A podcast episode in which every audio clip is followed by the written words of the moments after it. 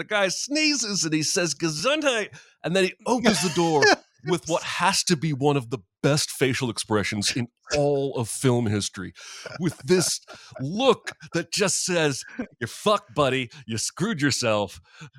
Welcome to Recotopia, a happy home for recommended movies, shows, and music from two people you can definitely trust.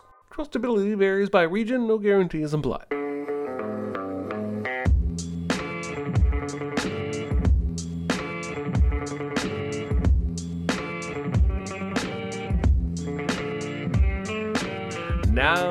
Are your hosts, Chris Atkinson and Jeremy Scott. Hey, how am I supposed to see what you. Holy God, what do you want? I'm taking your train. Hello, hello, hello. Hello, hello. This is Recotopia, episode 41. I'm Chris Atkinson. I'm Jeremy Scott. Yep, yep, yep. How's everybody doing today? How you doing today, Jeremy? I'm I'm doing well, surprisingly, considering I have my extended family, including three teenagers, uh, coming to my house today. It's going to be brutal. It's going to be But, brutal. um, It'll be good. It'll be awesome. It'll be It'll be good. It'll be good. Yeah, yeah, yeah. Uh, but uh, hello, everybody in the chat once again. People from Twitch, people from YouTube coming in, and uh, and uh, uh, giving us uh, giving us the the great feedback. This time, man, the comments are hopping, this morning. They're Hopping. hopping. Last time there was like this big delay going on. I don't know what was going on but anyway. Uh, thank you guys for coming in and uh, experiencing this this uh, today. Jeremy, do you have any small recommends? It's no big deal. Itty bitty living space. It's so small and light. It's small, it's tiny, it's petite, it's wee. I got some smalls. I got some small recommends. Mhm. Uh, and what is becoming a theme? I, I predict this movie will one day be a big recommend on the show. Mhm. um, but uh, recently watched 1992's Leap of Faith uh, with Steve Ah. Martin. And uh, Mm. boy, do I love this movie. Uh, this is about uh, a traveling tent revival company that is just a bunch of cynical, uh, lying money grubbers. The, the the movie makes no secret of this. The opening scene basically shows you that they're grifters because he can basically cons this police officer into letting them go. and they need a part, so they pull into this dust town. I think it's actually called Rustwater. um, and uh, he decides to just set up the tent and do a revival there while they wait for the part to arrive, even though it's a small town. Liam Neeson, young Liam Neeson, is the sheriff, and he is distrustful as he should be, um, and ultimately is sort of the antagonist. Even though Steve Martin is not a good person, he's Right. the protagonist, um, and it's got some incredible gospel music uh, in the soundtrack and also performed in the in the tent revival. Uh, and it's just a pretty straightforward story of this town that is in drought and it's full of farmers who are suffering, and he's taking their money with false promises uh, and doing fake healings. The, the kind of thing they do to trick people is they'll find an elderly woman walking into the revival tent. And they'll say, Well, here, sit in this wheelchair and I'll wheel you right on up to the front row. And then later at the end of the show, she's wheeled up on stage and he asks her to stand up and she can walk, of course. But the, in the pandemonium, there's no way for anybody to understand. And so everybody thinks she got healed. Um, Mhm. And then I just love the way this movie ends. Um, I don't want to spoil any of it. Uh, if that sounds kind of interesting to you, um, please check it out. It's Steve Martin at his evilest, um, but in a very enjoyable way. It's a very funny, very intelligent movie. Uh, and let me see if I can tell you where you can find it. I don't think I can. My Google's is failing me, but Leap of Faith is at least on one of the movie channels because that's how I saw it. I have somehow never seen this movie before. Okay, well, that Um, increases the odds of it becoming a big recommend. yeah, yeah. Um, there was a period of time where Steve Martin and it was he had had his pretty big heyday with planes, trains, and automobiles and Dirty Rotten Scoundrels and all those, and then he had these like I think Parenthood may have been his last really big hit uh, as- for for movies, and then he had this period of time where it was like Leap of Faith and My Blue Heaven and stuff like that that I just Yeah. never I never saw I never saw these. So yeah, I, I'll be looking forward to that. I love Steve Martin as well. Yeah. Um, You know what? I Um, need to tell you, this cast is great. Philip Seymour Hoffman is in this cast as oh, one of damn. the employees that runs the rig revival. Uh, Mhm. Lukas Haas uh, is in this movie um, as a kid who has uh, walking braces, who wants the, Mhm. the pastor to heal him. Um, it's got a great cast. You're gonna love it. Okay. All right. Um. All right. So uh, I uh, I took another. I took a trip to the theater again this past week. Mm. Um. And I went to go see the menu, uh, starring uh, Ralph Fiennes, Anya Taylor Joy, Nicholas Hoult, uh, and a Mhm. gaggle of others, including John Leguizamo. Um. And uh, I I never really paid much attention to this trailer. I had a friend of mine who who relayed his review and said he didn't he liked it okay, but he didn't. He thought the trailer gave away too much, and I was like, oh well, good. I didn't really pay much attention to this trailer then because I really enjoyed the movie. Um, and uh, and so, uh, yeah, this uh this this movie has this has that just that it's that great sort of cinematography and mood all the way throughout that makes you just instantly just you're just gripped through throughout the whole thing. It starts off very kind of like light comedy ish or whatever, but it starts to get darker and darker as the movie goes along. Um, uh, but uh, a whole this is a, a really exclusive fine dining restaurant that these people are being taken to on an island, and uh, they uh, it's uh, it's headed by Ralph Fiennes. He's the sort of the Gordon Ramsay of this of this restaurant. Uh, he's invited a whole bunch of people. Nicholas Hoult is the foodie who like watches all the food programs and knows how you make the food, and he's like he's like a, an asshole about being a foodie basically. And he's got uh, uh, he's got Anya Taylor Joy with him. Uh, you've got uh, a, an older couple who uh, who who you got an older couple there. You've got a food critic, a well-known food critic. Um, uh, and then you have a, a group of money men who fund restaurants, and then you have John Leguizamo, the the celebrity of the of the group. Uh, John Leguizamo is playing like a, a, a star, like a, a fading star, or somebody whose star has faded a long time ago, or whatever. Uh, so they all are treated to the first course, and the movie's very uh dutiful about telling you exactly what's in this first course you know this is what's this is you know a you know, bowl of soup with lentils or whatever the hell uh, they tell you all the different things and uh and it's like oh that's really nice is. they get right into this we get into the food of this, this we're going to see a lot of great food in the in this in this in this movie the first course comes and goes but things are a little off you can tell right away you can tell that the the the people who work for uh, Ralph Fiennes in this are almost cultish in a way. They're really, really devoted to him. They are, uh, they are, they are good. Like they are too good at their jobs. Like Mhm. it's if that's possible. Um, they they're they're just a little bit too good, and they're just and they're sensitive to tiny criticisms that are thrown their way. Very Mm. sensitive to them. And you're like, okay, what's going on here? So then the second meal comes along and all it is is just a bunch of flavors that you would put on a bread. Then they, they Ralph Fiennes tells you you do not deserve bread. You're not getting the bread. You're getting just the put the flavors that are going to go with it. Nicholas Hoult thinks this is genius, of course.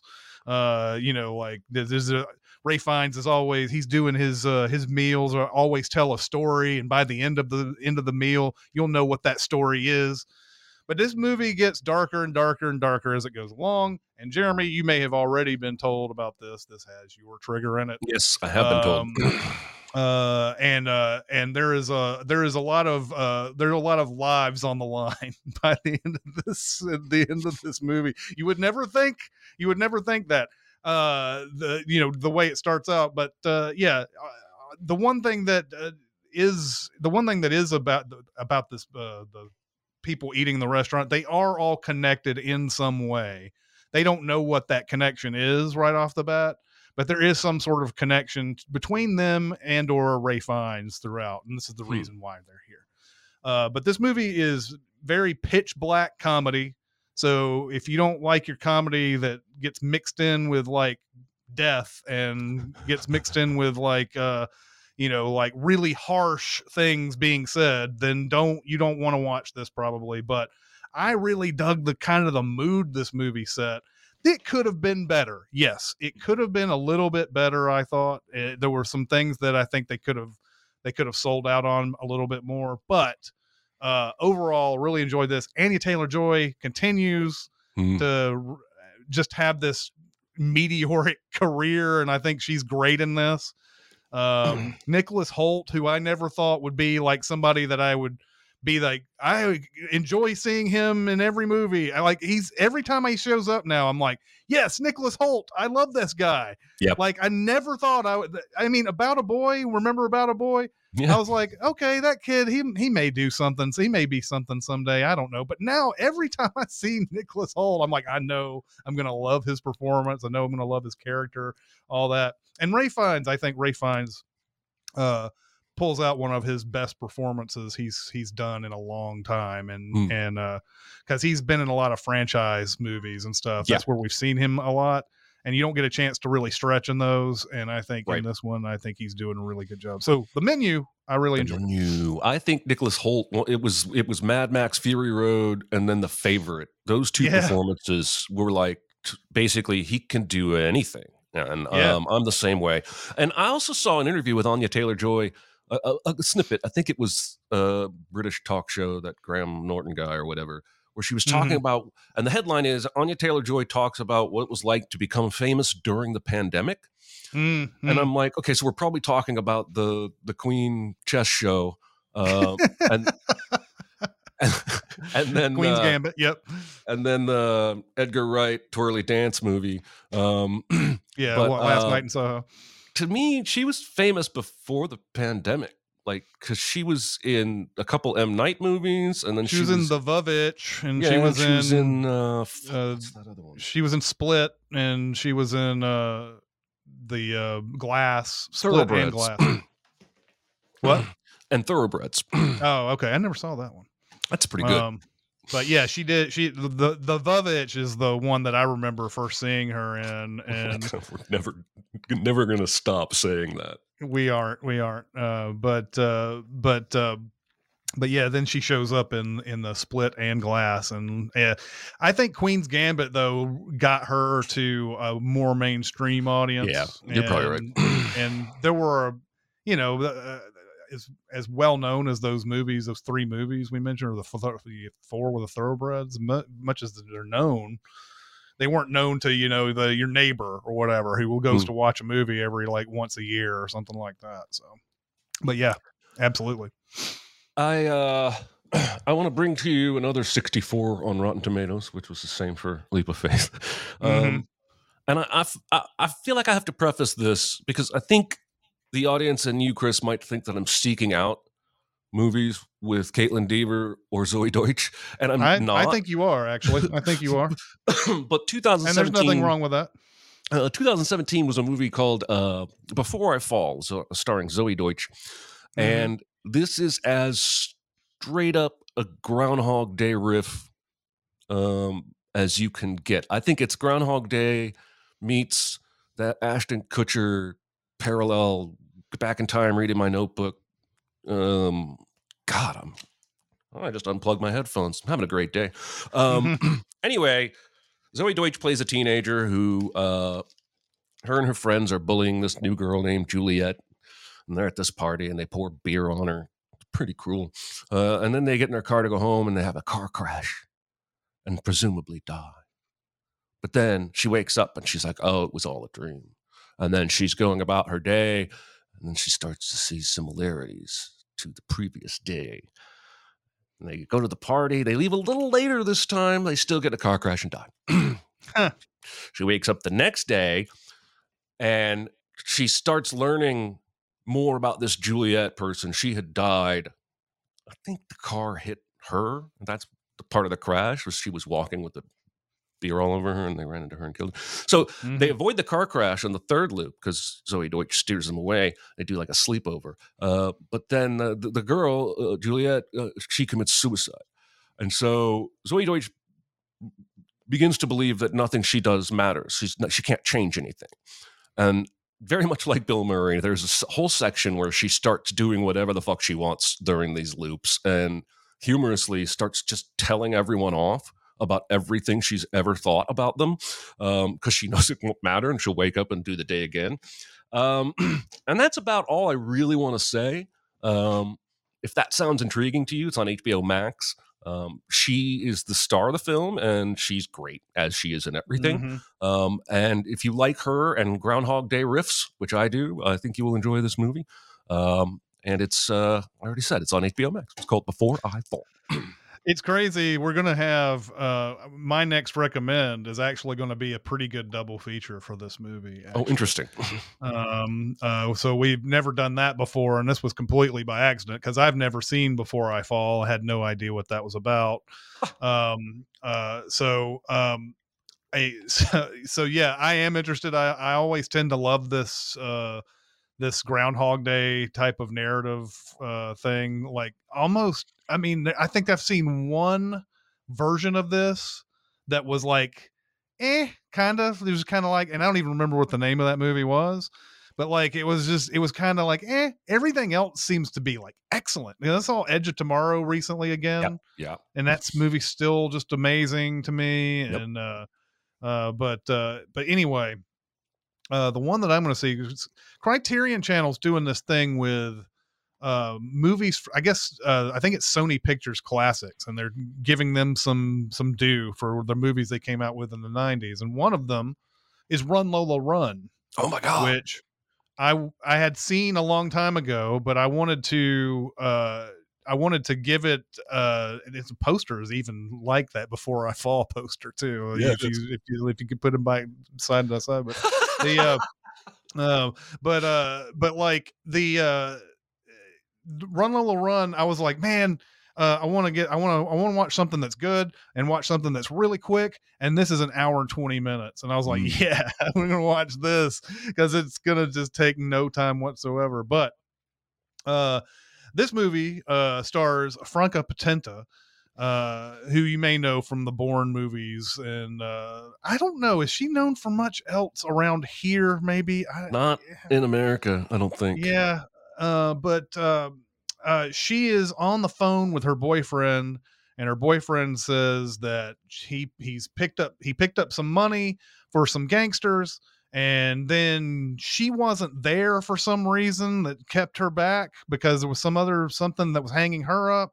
And because she wasn't there, and because he had so much money in his in uh, on his person, he decided to walk back to some place, and he got on a train.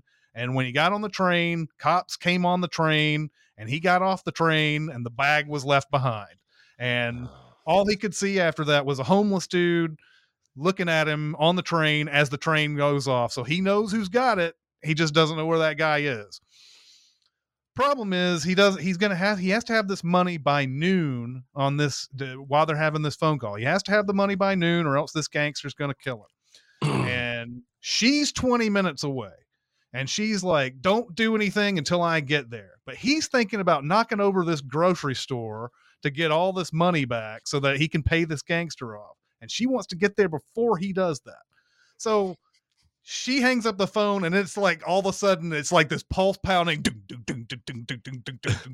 you know and she's running and she's going through all this stuff and and each time she when she goes through this thing the first time she just misses this one car that's about to come out and hit her uh sh- and every time she interacts with anybody on the street the movie shows all these like photos of what happened to that person afterwards.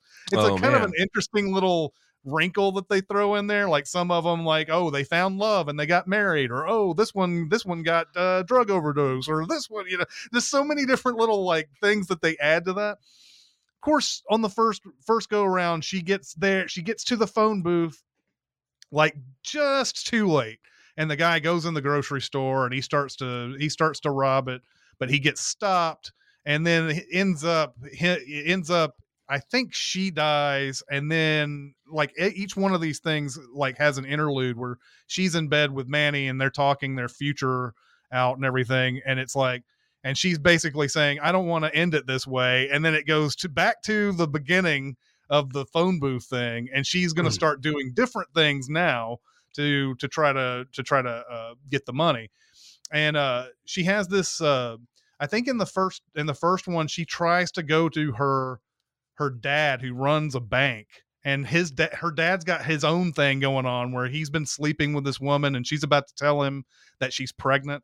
And and Drew, there's like four different times run Lola goes through this thing, and like there's times where the woman gets to say that she's pregnant to the guy. There's other times where she doesn't get to say. Oh, There's wow. and it changes things ever so slightly enough. Uh, it's I, I this movie's great because it's not of all the Groundhog Day sort of like uh, I guess knockoffs, if you want to call it that. This one doesn't focus on like millions of turns. This one's got four different times that she does this, and each one has its own little variations to it uh, as she tries to stop uh, her boyfriend from from robbing the store. And and uh, it's just it's a fun, fast paced movie. I love it a lot. Um, uh, I want to own this one. I don't know if there's a Blu-ray of it out there, but uh, this is a this is a really good movie, and I could see us big recommending this one someday. I uh I watched this with Josh um 1999, I guess, as soon as it came Mhm. out on home video. Um Mhm. didn't see it in the theaters and loved it and I have not ever seen it again. So you have just spurred me uh, to goose that movie up toward the top of my list because I remember loving it, but I don't remember anything about it. And you Yeah. it sound good. Yeah. Um yeah, th- I mean it's so quick and like it's so amusing throughout. It doesn't waste any like it doesn't waste any of its time uh, in, in this thing. And so uh and and Franka Potente is is uh, I, I wish I I wish I'd seen more of her over the years. I've only I, like I can only think of that Bourne I Bourne Identity and maybe there's maybe some other movie I'm, I'm not thinking of right well, she's now, in the second, well, she's in Supremacy for like the first 15 minutes. Yeah. And then she dies. right. Uh, but there is another movie I've seen her in. Uh, I just don't remember what it was, but uh, but uh, she's great. Yeah. Uh so anyway, uh all right. All right. So let's uh, go on to our big recommend, which is uh the taking of Pelham one, two, three. I'm fine. I'm fine. It's just that you're so big. It's so huge. It's a good rule, but this is bigger than rules. It's bigger on the inside. Is it? I noticed. Um you had not seen this before, right? I had not. I have actually seen the Denzel uh, John Travolta one twice, but I have never seen Mhm. this before Sunday, and I can't wait to talk about. it. You go. Yeah. Um this one is uh this one is very very simple. Basically, Robert Shaw has a gang of people that he has that's going to hijack a train. And what he wants is a million dollars, or else he starts killing everybody on the one car that he separated from the train. And uh, they all go by colors. If you're a Reservoir Dogs fan, I am almost certain Quentin Tarantino lifted this color thing, color scheme Has to have. from this movie. Uh, but uh, Robert Shaw plays blue, and uh, Martin Balsam plays green. Hector Elizondo plays gray, and for you home improvement fans, Yes. Earl Hindman plays brown. He's the half face neighbor uh, in Home Improvement. That's going to hit like probably 0.5% of our audience. But uh, it, it was so interesting to see that this guy had other things he did than Yep. be the half faced neighbor uh, in Home Improvement. But uh, he he leads this uh, this gang into into this train, and he's got they've got everything. He's got everything. He's got all the details. Martin Balsam plays a guy who used to run trains, so he knows all about how to ride, drive them and everything. He knows all the different, you know, the the he knows all the protocols and all that. He got fired because they thought he was uh, smuggling drugs or whatever, which is a really funny scene in there where Shaw asks him like, "Why'd they fire you?" And he's like, "Well, they said I was smuggling drugs." And it's like they never had any proof I did it or anything. Was like, "Did you do it?" No, I'd never do anything like that. And here he is sitting there robbing a train uh, or hijacking a train so that he can get money. Uh, meanwhile, Walter Matthau plays the uh, cop who is the transit cop, the head of the transit cops. Uh, and he's going to have a basic day, it looks like. He is just going to be showing this contingent of Japanese guys, like who run a subway in Tokyo. Uh, he's going to show them all around the New York, the New York subway map. And, uh, and that's all he's doing. He's sitting there talking through the whole thing. He doesn't think that they he under they understand a word he's saying. Of course, there's the big surprise at the end that they have been understanding everything he's been saying, even all the racist stuff he's been saying throughout the whole thing.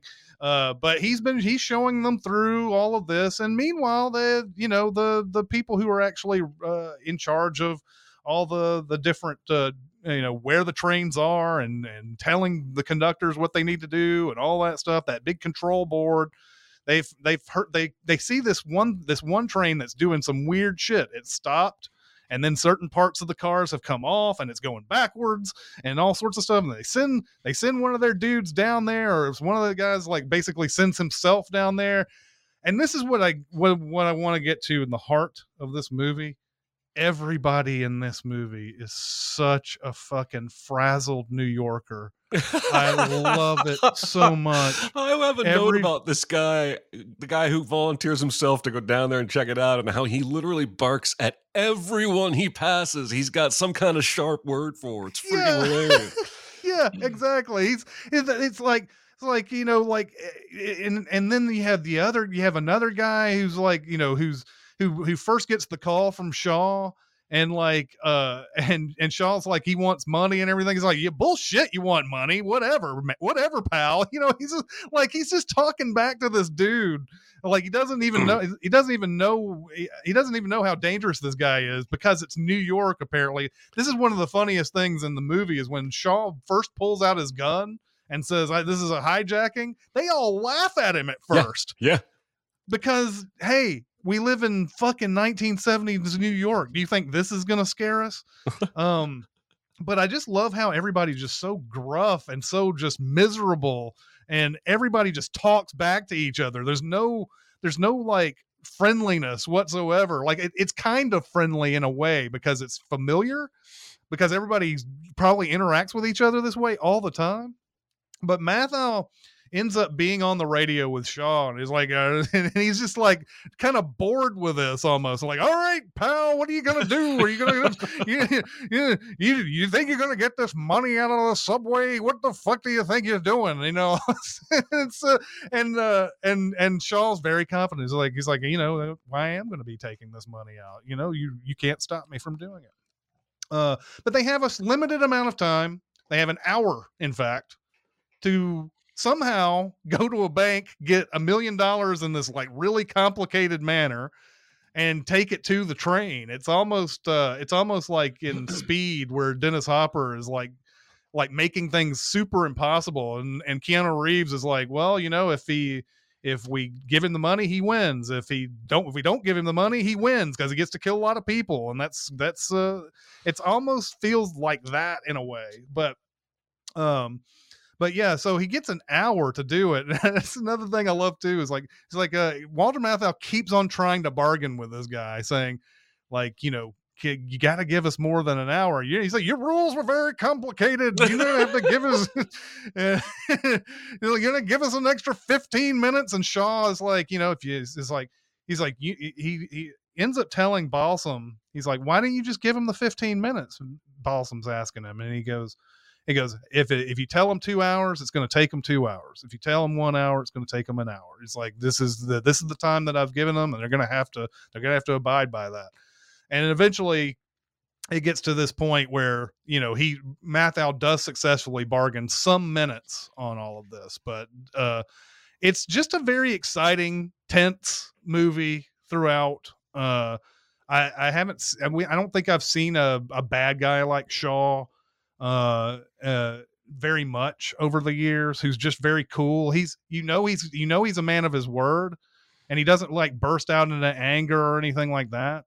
He's just very very cool about I'm going to get this money and it's not going to be a big deal and and uh you know and I'm going to get away with it and if I don't get away with it, I don't want to I don't want to do this other he said something like I can't remember what other job he was saying uh he was going to do uh if he if if he didn't do this or whatever but he doesn't want to live a normal life anymore and it's it's pretty apparent that it's this or bust uh so um Uh, so yeah, I uh I, I have seen this uh two or three times now in my life. What did you think of this movie, Jeremy? I loved it. I loved it. This is the not fucking around movie. Like the 70s one of the things I love about 70s movies is they just they don't fuck around. Like you said, this is a very straightforward movie. The, the opening has very little dialogue for the first 10 minutes or so. Just really good score and it's telling you what what world you're in by showing you.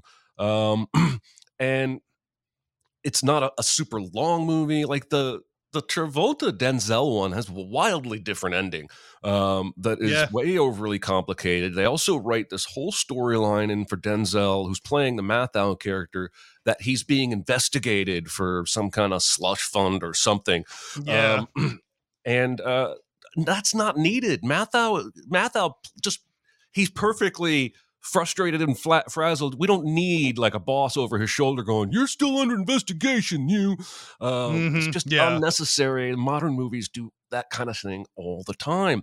Yeah. Um, even even the end of the Travolta Denzel one, Travolta's playing the main bad guy, uh, Blue, Mm-hmm. and instead of touching the track himself to end his own life, like he's trying to get away with the money on a bridge at the end of that movie. Uh, Mhm. Whereas this movie, I'd actually okay. So that guy dies, and they they start to. I'm spoiling the movie for everybody who hasn't seen it. Um, Matthau and his buddy decide to go investigate these nine guys used to work for the railroad that may have been involved in the heist. And I literally am thinking to myself, you're going to end this movie this way after that climax.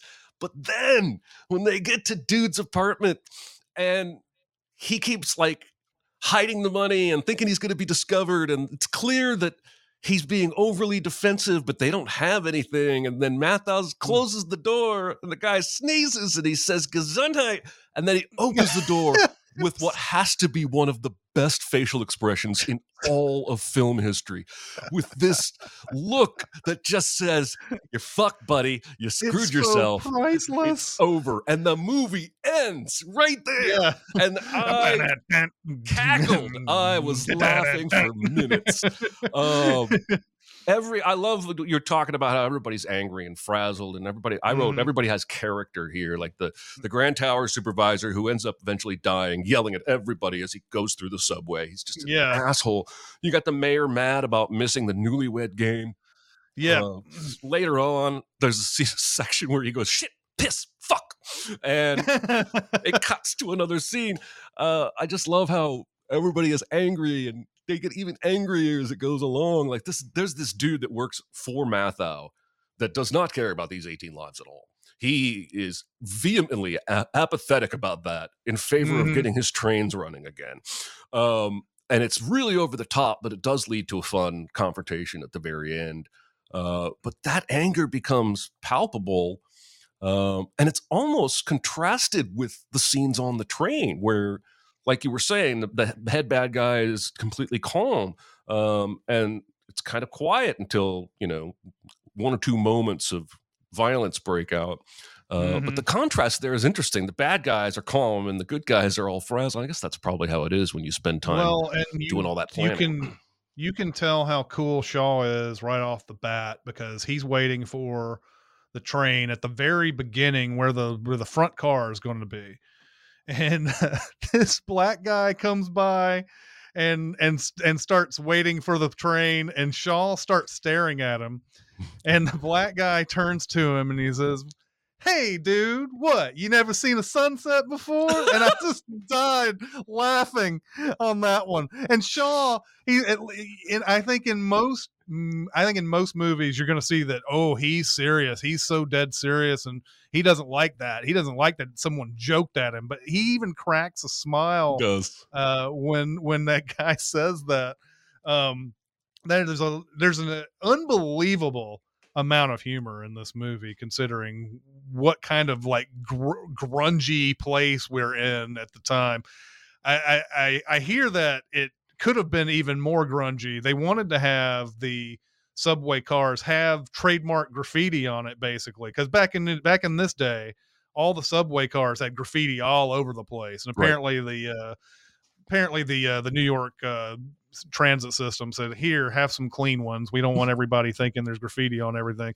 Uh, which is weird because as soon as you walk onto a subway in 1974, it's what you're going to see. Yep. Um, but uh, but there's a there's I, I also love the fact that there's like there's like people that just pop up in this that you're like what like Jerry Stiller is in this and, if you're used to his Seinfeld character Yeah. uh it, it's it's it's it's like weird to see him play like a straight up role like this Yeah. uh um uh then you have like you have James Broderick who's Matthew Broderick's dad is is Oh. uh is uh is the conductor who leads all the uh, other passengers off uh, Oh, through okay. the tunnel uh uh you know there's and- then you have uh, uh tony roberts who was a mainstay in all the 70s movies especially like woody allen films but tony roberts almost steals this movie uh when it's not when it's when it's not Matthau on screen or Shaw and it's him it, it- he he definitely steals the non like the the non main parts because he's the guy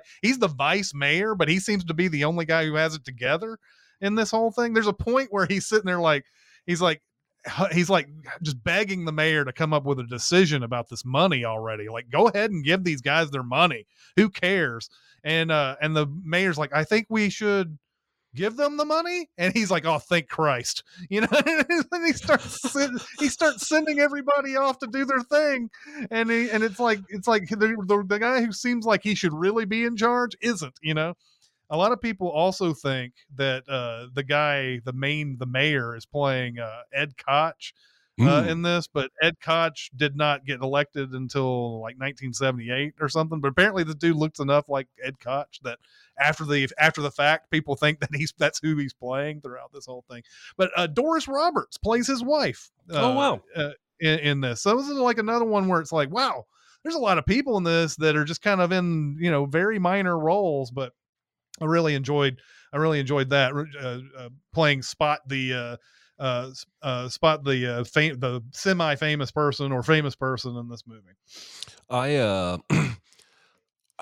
for a brief moment I flashed into nitpicking mode when the police car is racing with the money to Yeah. get there in time and I'm I'm like you they do say the line which work, go to this bank we've worked with them a bunch uh, which suggests that bank would be more willing to donate a million dollars but that is the furthest away bank in all of New Yeah. York City that they have Yeah. to drive for that long with escorts and then it leads to what I think is a sweet bit of continuity because that car flips and wrecks, and they give the money to the motorcycle cops and say, "Take it on." And then at the very end of the movie, Matthau and his buddy go out to investigate the the nine guys, and they drive by that scene, and the car Mhm. is being flipped back over by a big machine that didn't have to do that. There's no reason Right. for that, but I, I appreciated the callback to like, yes, what you do in New York does have an impact, and it takes hours to repair and fix and get the traffic Yeah. going again. Um, but I did think they probably could have found a, a bank closer to the scene. There's no doubt. Yeah. they also do this thing with the money where they show it being counted by a couple different machines, and then. After that, they count it all by hand. And Yeah. Like you know, you you count if you're going to count by hand at all, you count by hand first, and then you verify with the machine. You don't do Yeah. it in reverse. Anyway, uh, I loved the movie. I thought it was uh, perfectly sparse in what it was showing me and giving me. Um, it- there's not a lot of flash. Again, if they made this movie today, which they did with Denzel and John Travolta, they blow everything out of proportion and have this big, showy, dialogue-driven standoff on a bridge. Whereas this one just gives that look. God, God if, uh, now Denzel could have done a cool look if he'd been given Mhm. that scene in that movie, but he's Yeah. not. But that was one of the best looks I've seen in any movie, anytime. That was my biggest takeaway. I could not stop laughing about I think uh, I think yeah, I think Robert Shaw's death in this is one of the most horrifying things I've ever seen. Yeah. I Yeah. I it it, it it's it's we the, you know they they've talked they talk about the third rail quite a bit in this. I'm actually surprised more people don't die in the third rail considering how many people are walking through the tunnels in that one in that one scene and how much stuff's going on all in all through the tunnels but uh but you know Shaw like you know he's he definitely doesn't want he doesn't care he doesn't care about death it's quite clear in this Yep. um he it's either i'm gonna have 250 grand to spend for the rest of my life or i'm just gonna die because i'm not gonna do this other bullshit that i was thinking about doing and he just he just steps on the rail and then you see matthau's look like oh Yeah. and then and then shaw's just kind of got this just like determined like all right well this hurts this sucks but it'll be over soon. Um, uh, so it's one of the most horrifying things I've ever seen in my life. But anyway, yeah, uh, not not much to delve into with this movie, other than the fact that it's great. It's very quick. It's very uh, it's it's just solid all the way around. The characters, as you mentioned, everybody's got character. Everybody's a, a fucking just annoyed New Yorker, and it's great. It's liberating to watch it um and uh and uh the the the heist is very simple and uh and uh, everything is easy to follow and i i i love this movie uh a lot the, yeah the remake is fine the remake is totally fine i didn't i didn't have a problem with it it's just it's not this Right. uh, uh so anyway hope you guys enjoyed it as well now it's time for the double feature Be very, very quiet. Secret? What secret? Our dirty little secret. I tell you something I've never told anyone. All right, so there's so much radio back and forth conversation in this movie, right? Even when they decide to pay the money, they have to relay that through like five different radios. Like they call the cop, the cop calls the other cop, that cop calls Matthau, Matthau calls. And for that reason and the train connection alone, I almost went with Unstoppable Uh, um, mm, which is mm. another Denzel Tony Scott film that has a shit ton of radio conversations back and forth between Kevin Dunn in his conference room and Rosario Dawson in the headquarters, and then people on the trains, and then the the the guy in the red truck who's out racing the train, who's kind of a hillbilly. Um, but there's no heist there, and I feel like a double feature of taking a Pelham one two three needs to have some kind of heist. mhm. Um, so I went with another Denzel film, uh, The Inside Man. Um, yes i thought about this too uh, Spike Lee, in my opinion, it's my my favorite Spike Lee movie, and Mhm. it's not a traditional Spike Lee movie. Um, but there's a bunch of bank robbers who take some hostages who have a plan more convoluted than the cops will be able to figure out in time. Uh, and there's a bit of a standoff. Um, and I just think the mood and tone uh, of these two movies is very similar and would be a nice complementary piece. i and- agree If you have not seen The Inside Man, I highly recommend you check that out. It is Mhm. fantastic.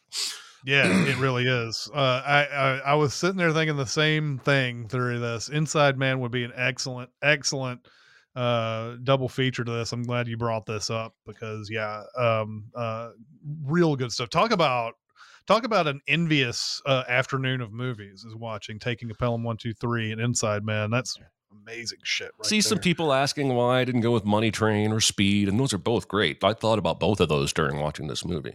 I just I felt they were a little on the nose. I wanted to go my own. I Mhm. wanted to go my own way. Yeah, you know what's funny? I think in the trivia for this on the IMDb, it said that uh, they they were there were I guess the uh, New York City uh, Transit was uh, a little uh, worried that people might get ideas uh, oh no! watching this movie, and nothing ever happened. But when Money Train came out, someone did try to do the heist from Money Train. Oh, so wow. like, so that it was like I guess their fears were founded, but not for the right movie. I don't know. It was uh, it's uh, that was a weird thing to to come across. I'm surprised that doesn't happen more often. People trying heists from movies like that Oh, opening yeah. uh, heist in Usual Suspects, where they Right. robbed the Yeah. money truck. I'm surprised that hasn't been mimicked. Um, Yeah. Not that, not that I'm encouraging anyone to do crime. That would be terrible. Yeah, and uh, by the way, Jagged says I think I would go with the French Connection. It has the second best car chase of all time after the Matrix Reloaded, of course. for those of you who remember our movie fights with honest trailers, that, that was a reference to that. Uh, but uh, yeah, um, uh, so what is uh, what's going to be uh, next week's homework? All right, next week we're going to watch a movie I have not seen in 20 years. Um, it is an all-time classic, 1957's 12 Angry Men. Yeah, this is good stuff. This is Sidney Lumet's directorial debut. Um, from what I'm told on the IMDb, it That is sounds about right. 100 on the Rotten Tomatoes. It is set in a jury room deliberating after a murder trial. And it's one of the best films of all time. I want to see it again. Um, Mm-hmm. I also get to show my brother's kids some movies whenever they come and stay. And this is, uh, I think, a good one that might uh, entertain and show that black and white movies from the 50s can kick ass and don't have to be old timey and lame. Um, Mhm. You can watch this for free in a host of places, but you're probably going to have ads. You can watch it on Tubi, on Pluto, and on Amazon Prime Freevee. Um, you can also rent it at any of your usual uh, streaming rental places for two or three ninety nine. that is your homework for next week, and I think we have time for some questions. Question. Question. I got something to say. I want the truth. I'm listening.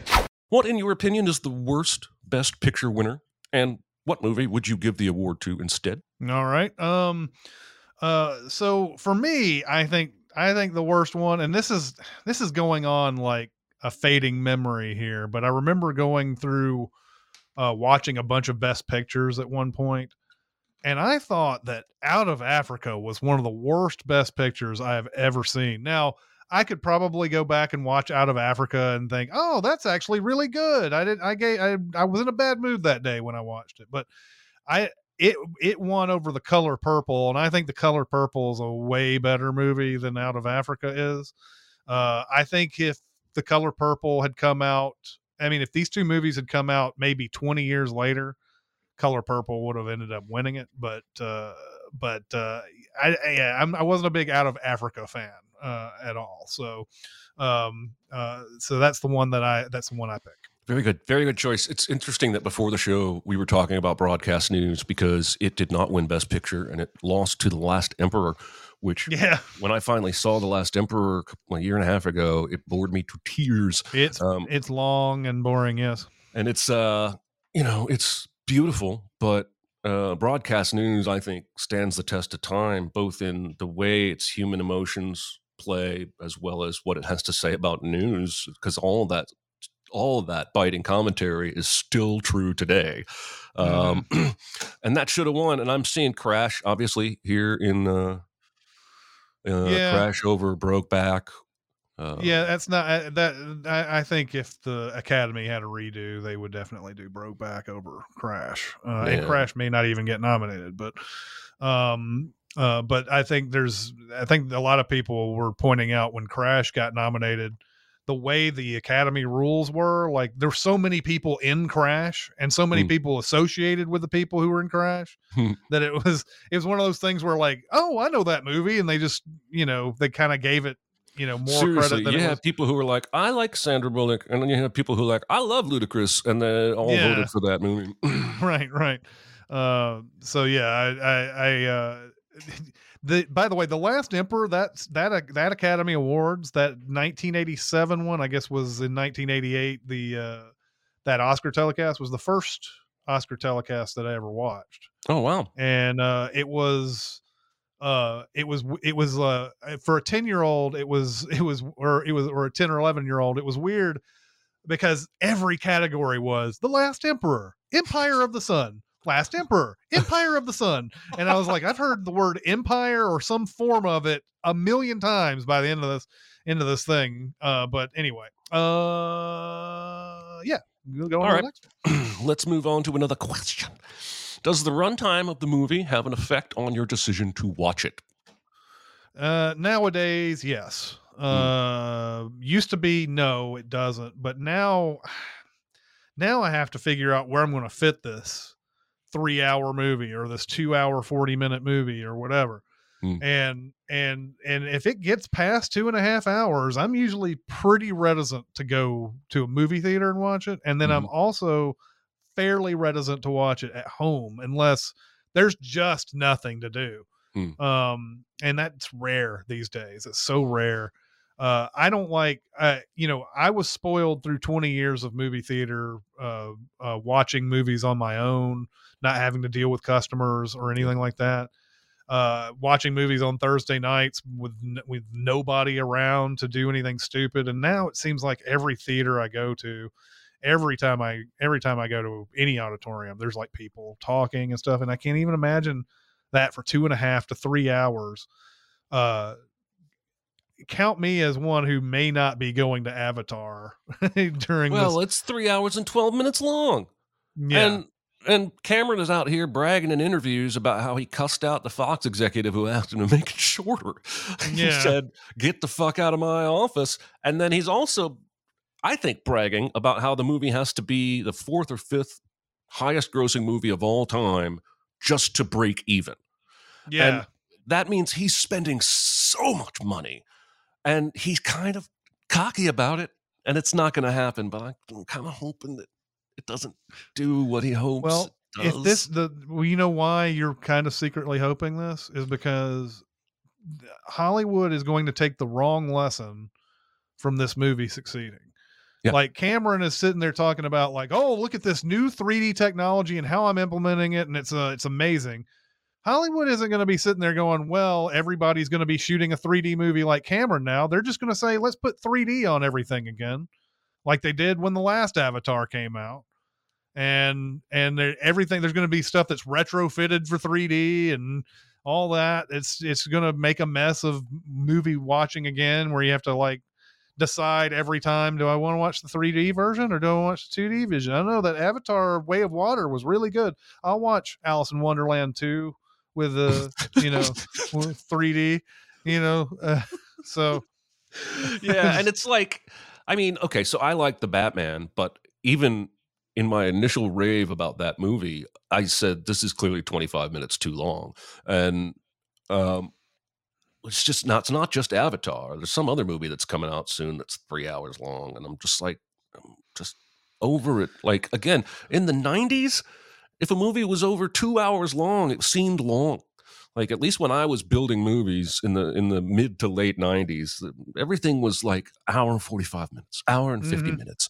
That's Yeah. a movie. That's a movie. The three hours is a mini series. God damn it! All right, good yeah, one. yeah. Uh, my The- answer to this question um, was that the length of the movie definitely affects when and where I watch it. I'm not going to see Mhm. Black Panther: Wakanda Forever, which is also two hours and forty some minutes long yeah, um, until it's on home video, even though I kind of want to see it. Um, so yeah, I mean, and it, it is trending the wrong direction. It's trending uh, longer and longer and longer. Hmm Yeah, and this was the past, this past year. I think it was this. Pa- yes, this past year, where it seemed like everything decided that we're going to be two and a half hours or longer for some reason, and I don't understand the logic to it. Like, there's there's some sort of new philosophy that longer is better for some reason.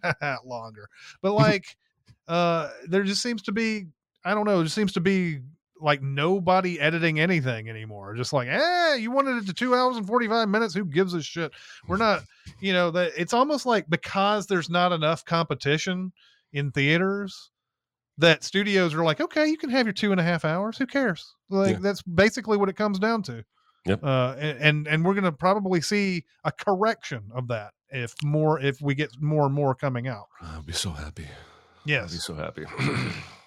All right. Um, moving on. I am watching Paddington 2. What is a modern adaptation of a book movie show from your childhood that completely lived up to the warm, fuzzy memories you had?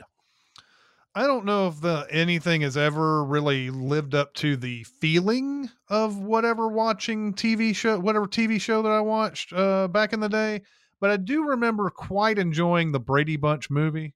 Mm. I think it was one of the first of its kind that took a property and said, "We're going to take this property, we're going to call it that, but we're also going to make fun of what was going on in that show." and it's going to be you know everything's going to be like you know we're going to have you know greg and marsha have feelings for each other and we're going to have like you know we're going to we're going to make some we're going to put some edge into this into this thing and i remember like man i watched all the brady bunches back in the day uh and I don't I don't rem- I don't remember like the whole series or anything, but I remember that used to be a thing. Go home about three or four o'clock on TBS. Brady Bunch, like two or three would run and run right in a row, Yep. and I watched all of them. And uh, and so when the Brady Bunch movie came out, I think I had sort of grown up to. it. I was like 18 when the Brady Bunch movie came out, so I was ready for a movie that made fun of the Brady Bunch, and I really enjoyed it. Uh, I don't know how well that movie particularly holds up these days, uh, uh, because it's going to seem kind of quaint. But I, I, I kind of want to, I want to maybe want to revisit this. Someday. I saw it a couple years ago, and I think it holds up. The second one, which I also saw a couple years ago, is not anywhere near as good. Um, but the whole Greg and Marcia are hot for each other, but Mhm. can't admit it, which Yeah. is not a joke about the show as much as it's a reference to rumors about behind the scenes of making the show. But it makes the movie funnier. Um, yeah, I really like the Brady Bunch movie. that, that scene that scene in Brady Bunch movie I, I still I do still remember this one because it's the seduct it's the scene where they're up in the same room they're they're sharing the same room and everything and you know Marcia has this voice all the way through you know sure Jan blah blah blah blah blah and then there's a point where Greg like she's he talks to her through the sheet and there's like there's some like undressing going on or mm-hmm. whatever and he's like he's like Marcia? and he and she's like yes greg. You know, like this, this real throaty like thing and it's like it just I'm like i can't believe we're going there but we are it's pretty amazing um, I grew up watching um, Charlie Brown and Snoopy and the Peanuts Gang. My brother ah was the yes You're a Good Man, Charlie Brown show, and so that music was always playing in our house that year. And uh, the specials that they have for each holiday were always big annual watches. And a Oh, few yeah. years back, they came out with um, a, what looks like a digitally animated Peanuts movie Mhm. um, that I didn't think got much fanfare or ado. Uh, and when I finally saw it, I thought it was really, really cute. And it did okay it kind of gave me that same kind of vibe. Now, again, it's not making fun like the Brady Bunch Right. movie was. Um, Mhm. And I see people mentioning the Muppets, um, the one with Jason Segel, and that's I think the Peanuts movie does what the Muppets movie does, in that it sort of recaptures some of that original magic, yeah um, which gives you those feely feels, feely Mhm. dealies. i don't think i ever saw the peanuts movie i i watched those specials growing up uh, all the you know christmas halloween all those i saw those uh, and i read the comic but i don't think i ever ever saw uh, the movie so huh, may have to give Yeah, that a shot There's a great sequence with Snoopy um, delusionally in his head fighting um, the Red Baron uh, in a dogfight. Uh, it's really fun, man. It's uh, it's really cute. Um, I think that probably going to do it for today on Yep, that, that will do it. And man, the chat is uh, uh talking about all the words they can get away with saying. Oh my, oh my, so many things that are, I don't know. There's so many things I don't know about this chat. By the way, like I see occasionally a, a bot come on saying somebody Yes. sworn a bunch of times, and I'm like, I, I don't, is that a thing? I didn't know that was a thing. Yeah, Uh, anyway, thanks, chat, for uh, uh, coming out and Thanks, uh, and making it lively once again. Um, uh, appreciate you guys coming to uh, watch us every Tuesday, and it seemed like there were a lot of you today. So, Yep. uh, very very happy with that. Um, uh, next week's homework is 12 Angry Men, 12 1957. Angry Men. 1957. There are de- many different versions of. Apparently, the one they came out with, like re- most recently, was pretty good too. Like great. really good as well. one with Jack so, Lemmon yeah. and Ving Rhames. Jack Lemmon. Yeah, wait, Ving Rhames was nominated in the same category, but wasn't in that movie, I don't think. yeah, but Jack it was Lemmon was- apparently really. It was apparently really good. Anyway, it's the 1957 version. Sidney Lumet. Uh, that's next week's homework. Anyway, Yep. Thanks, guys. uh, Appreciate you guys coming out. We'll See see, you next time. See ya. A part of the live show by being a member of the Sin Club at Patreon at patreon.com slash cinemasins. Chat with us on the CinemaSins Discord at discord.gg slash cinemasins or CinemaSins Twitter at cinemasins and email any comments or questions to recotopia at cinemasins.com. That's R-E-C-O-T-O-P-I-A at cinemasins.com.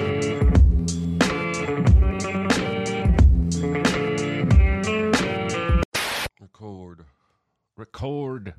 I said record. It's already recorded. La la la la la la la la la. Wait, what? What is it? The, what's the line Alfred Brooks says? Albert Brooks says in um, broadcast news when he does the Arnold impression on the phone. Okay, see you in the lobbies. Oh, I didn't I don't even remember that. It's uh, early in the movie, and he and Holly Hunter are in different hotel rooms. And she says he's doing an Arnold impression, but she doesn't care. And she says, "Okay, I'll see you in the lobby." And he mm-hmm. goes, "Okay, see you in the lobbies." That's the that's the part of the movie that I don't think I'm as familiar with as like the rest of it. Like like I'm yeah, like that movie starts for me at the the conference where they're talking about how entertainment's going to be the the main thing and Yeah. Holly Hunter is trying to argue against this. This is back in 1987. You think about that? I mean, even Yeah. even Network in 1975 is talking about this entertainment being news thing being a problem. Yep. And uh but in 1987 she's talking about like this is this news and and uh and you know it's the like one dominoes falling over or something, right? Dominoes thing and this and uh is this what we're going to be doing uh for the rest of our lives or whatever and that one woman in the crowd's like hopefully something like that I've got family coming in for the holidays. Mm-hmm. Um, there'll be nine of us here total instead of the typical two. Um, so I've been at the grocery store each of the last four days buying, stocking up on some manner of something. Mm-hmm. Um, and today was alcohol. yeah And I like to buy those kind of like small Coke bottle sized black box wines. It's like a third of a bottle, maybe. Um, and they have a couple of really good wines, um, but they're but they're cheap. Um, this is not the first time I bought more than one of these at Kroger in the U scan. But as soon as you scan any alcohol at Kroger in the U scan, it pauses and says, uh, "Attendant is on the way," because Oh, yeah. uh, we have to make sure you're of age. At Publix, they'll let you scan everything and then make just check your ID before you pay. But at Kroger, you just have to stop everything. And there's this thing they do. There's four or five different attendants that have done this, and it drives me batty. Let's say I have eight wines, eight of those wines in my cart, which I did today. They'll they'll come over and check my ID for the one I've already scanned. Then they'll look in my cart and go, "How many of those you got? Seven? And then they'll boop boop boop log into the machine, beep boop boop scan one times seven, deep dop doop, and it then they one at a time put them, and it takes ten times longer than if you just put my ID in and let me scan those fucking things and go home. yep yep You're defeating the purpose of the U scan. I, know you're trying to be helpful. I get it. Like there's somebody has taught them to do this, mm-hmm. probably because of old ladies who go through the U scan and don't understand it. probably But I am not that. Look, you take one look at me, and you know I, I know how to use U scan. This has happened enough times. I finally had to I had to get it off my chest because Well- it's it's such a weird specific gripe. You are- it does drive me crazy. You are bringing up a thing that I like to talk a, a bitch about more than well, the same the about the same as driving. I hate fucking grocery stores. And and I hate how they're laid out. I hate everything about them. Like I hate how uh everything is is sort of created to cause log jams in places where there shouldn't be log jams if it wasn't for the fact that you want to display some bullshit that nobody wants to buy in the middle of this one thing. But Right. the thing that happened to me on Sunday and I and I and I knew better than to go to the grocery store on Sunday, but I had to. I was there too. Uh, it was like three or something, and and uh, it was a packed house. Obviously, everybody's got carts. There's a million people. Everybody's got carts. So and the lines are long on each register and all that. That's something I can handle. The one thing that I can't handle are people who don't think that there are other people in the store. So they whip their carts around corners like there's nobody there. Like I'm I was approaching the I always approach the end of an aisle with like this I'm going to die kind of Right. thing Exactly. because I don't want somebody to run over me. I don't want to hit a kid. I don't want to do any of these type of things. But this guy comes whipping around his cart through the where the eggs and everything is, where everybody fucking is, and I'm like sitting there just going, dude. I'm like, where the what the fuck are you thinking? What the fuck are you thinking? And I had was another one. I I, I run into this often and ran into it the same day. I was in the aisle for uh, I think it was the like pet food aisle or whatever, where hardly anybody is at the Publix that I'm at. Um, and uh, I was I was sitting there like, okay, I got my stuff, and now I'm coming out. I'm obviously coming out of the aisle, obviously doing that thing. I'm not stopping or anything. I am pushing my cart towards the edge of the aisle. This guy starts fucking walking through the coming through the aisle with his basket, and he's like, "Excuse me," and I was like, I was like, under my breath, I was like, "Fuck face," you know. I was like, and I was hoping he heard me, um, because it's just it, you should understand that I'm coming out and you need to wait and then you come through the aisle after that. Like none of this oh, I was just coming through and you need to get out of my way bullshit. No, I was getting out of the fucking aisle, dude. The worst is that now, since the pandemic started, there's been an explosion in these like uh, ghost shoppers, like, like Instacart and like these basically Uber for do- shopping for your groceries. And these people, Yeah. I can I can spot them every single time Mm-hmm. and it's both this it's the main reason is there's this complete detachment from emotion Yeah. as they move through the grocery store for probably the 10th time today. Uh, but they're also buried in their phone looking at the goddamn list. And they run into me, they run into stand up things in the aisle, and they're just, they're a scourge. Is that a word? It, yeah, that's a yeah, word. or scourge. I don't know if it's scourge or scourge, but it's one of those. Fuck. It's a S. one of it's those. S C O U R G E. That's what that is. Scourge. Let's call it scourge. Well, yeah, I ran into that as well. As soon as I walked into the store, I don't think it was uh, an uh, I don't think it was an Instacart thing, but there was a couple. So like I walk in, and and you know my first my first trip usually is through the drinks, the the soda stuff. So I go and get uh, all my various drinks at the very beginning because those are the most cumbersome things to be putting in your cart. And so I come in and I see this one couple coming along uh, along the edge of the aisles, and I have to I have to go across these middle displays. But I see them, and I'm like, okay, they're on the other side of those middle displays that I hate. But they're on the other side of that, and I'm like, okay, I'm just gonna wait for them to go past so that I can go through the middle thing and go into the sodas or whatever. And so I go to that point, and then this couple comes up and there's a woman trailing behind and she stops right where I'm about to turn and just looks at her phone and sits there and like and I'm like just pick an aisle. Pick a fucking aisle and go down it. Yeah. Who cares if you got the wrong one?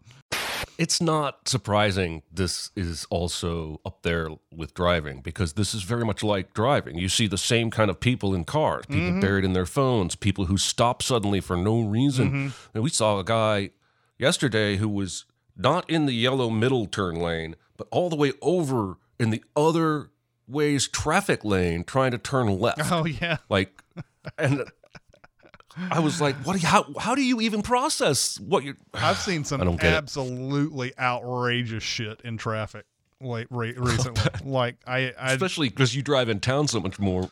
I, I that was I I, was- I, I kind of ranted on the uh, BTS about this, but the uh, I was going down Charlotte and uh, there's the turn off for the interstate on 14th, uh, close to downtown. Uh, that's where I'm going. I'm in the right lane. And there's a car I noticed in my rearview mirror that's definitely one of those I've got to be ahead of everybody cars weaving in and out of traffic basically and he finally gets up to my bumper and and he has no place to go um and uh and he you know he's it's one of those where they'll they'll test lanes just they'll get over in the left lane for no reason expecting it to be faster or something like that and it, it isn't well, that's what this guy did. He gets over in the left lane and it's not going faster. So what does he do? He gets in the middle turning lane on the other side on the le- on the left side, the middle turning lane between the where the traffic's going back and forth. He passes people on that lane and then comes back over into the left lane and then he finally gets back over. But guess what? He just got over one car to do that because he's just in, fr- he's directly in front of me. He's directly in front of me. I'm like, what, you went through all of that trouble and possibly could have gotten in a wreck just to get one car ahead? You fucking guys think just for one fucking second? Just one fucking second. Aaron, are you listening? Do you want to build a snowman? I told you, I showed you a picture. Yesterday, we saw a, a car on the road, a 67 Lincoln Continental, um, that was that had a 1983 Tennessee license plate and tag. Mm-hmm. And I, I, I was mind blown for hours. Like I half expected to see him get pulled up. We were right beside each other for about two miles. I expected him to get pulled over any moment. Like I got pulled over for expired tags, but mine were 2001 tags. Are 1983 tags. Mm-hmm. And so my wife and I were having fun making up stories about how this has occurred. And the most logical one was was my choice, which is not fun, which is that this is probably a keepsake car. And his day to day car has gone kaput on him this morning, and he has to get to work or wherever he's going. So he had to, has to drive this old car and simply doesn't have updated tags. My wife thinks he's been in a coma for 40 years, and that's a much more enjoyable uh, story to think about. Um, but yeah, I'm I'm I'm regretting not like flagging him down and yelling, "What's up with your license plate?" That's uh that's uh that's a Seinfeld episode waiting to happen. That's that's one of those. They've already done they already did the the way too long drive to prove a point episode and uh, uh, and the the way too long drive to chase after somebody they thought they had a, had flipped them the finger. They've done those they did two of those but there would be another one just to because it it's such a Seinfeld thing. I was talking about that episode the other day the one about the woman who wears the same dress. Like a- a- eh, eh, and and like she it gets to the point in all these Seinfeld episodes where he eventually breaks up with them because or she breaks up with him because he's such an asshole or whatever or there's some misunderstanding and he doesn't even care about the breakup he's just like he's just like he's like do one more thing before you go why do you wear the same dress all the time oh and he never gets you, the you can't break up with me over the phone. Why do you wear the same dress all the time? it's so funny. Oh man. Oh man.